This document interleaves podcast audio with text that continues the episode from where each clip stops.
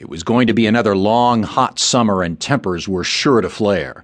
The mercury climbed upward toward triple digit status as the call came in. It seemed like a routine call at first. A bartender at a place called Jake's phoned the desk sergeant at our precinct to report a woman passed out at his bar. That in itself wasn't noteworthy, but the bar was on our way back to the precinct, and we were in no hurry to get back to that oven we called our office. Sergeant Dan Hollister and I took the call. We were cruising just three blocks from the tavern and got there just minutes after the initial call. The tavern was located in the seedier section of town on Fountain Avenue, just seven blocks south of the Hotel Rector, which had recently been scheduled for demolition. The rest of the neighborhood could have easily been torn down with it, and no one would have complained. Dan parked the cruiser at an angle in front of Jake's, and we went inside. The bar was long and narrow, with a row of stools against the bar. In the far corner sat a single pool table, its felt worn thin and gray in places. A single fluorescent bulb hung over it. There was a large red and white jukebox in the opposite corner. It was blaring out a country tune by some guy singing how his girl had broke his heart and his scale, too.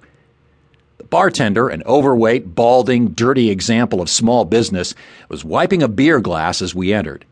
His full length apron might have been white during FDR's first term, but now it was just two yards of grime on a string. He gestured with his head down the bar. While Dan questioned the bartender, I walked down the length of the bar and found the woman in question. By process of elimination, I determined that this had to be the right woman. This was the only woman in the place. In fact, she was the only customer. I nudged her on her left shoulder with my nightstick. She didn't respond. Placed the stick under her left arm and lifted. What was left of her chewed down fingernails showed enough dirt under them to plant potatoes. Her elbows had enough dirt on them to pass for a smoking jacket with suede elbow patches. The woman's head lay face down on the bar, her dirty brown, shoulder length hair soaked in spilled beer.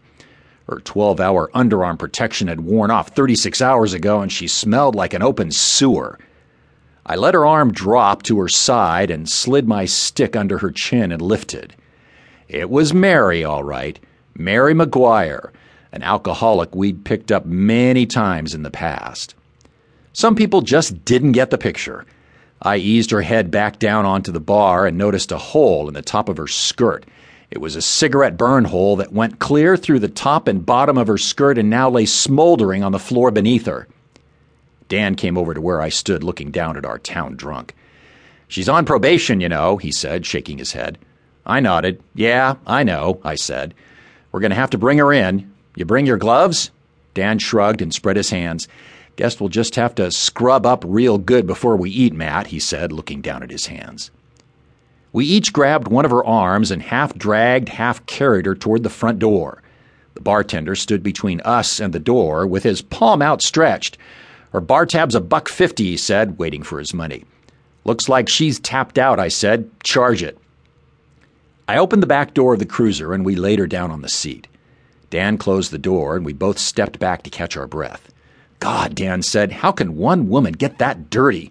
I've been around three day old corpses that didn't stink this much. Hey, I said, she's doing you a favor. You've been trying to drop a few pounds, haven't you? So, Dan said. So you still feel like having lunch? I said, laughing a half hearted laugh. Dan looked in the back seat at the passed out pile of human debris. He pursed his lips, raised his eyebrows, shook his head, and held on to his stomach. He slid in behind the wheel as we left the neighborhood and drove back toward the precinct. We'd only gone a few blocks when we heard a rumbling from the back seat. Mary had come to and was trying to sit up. I looked back as she righted herself.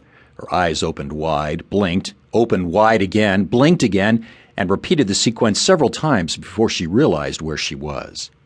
Her abuse of alcohol and tobacco added 15 years to her already rough looking 45. She got that glazed look in her eyes and smiled at me. Hiya, Matt, she said, her breath on the verge of igniting. Where are we going?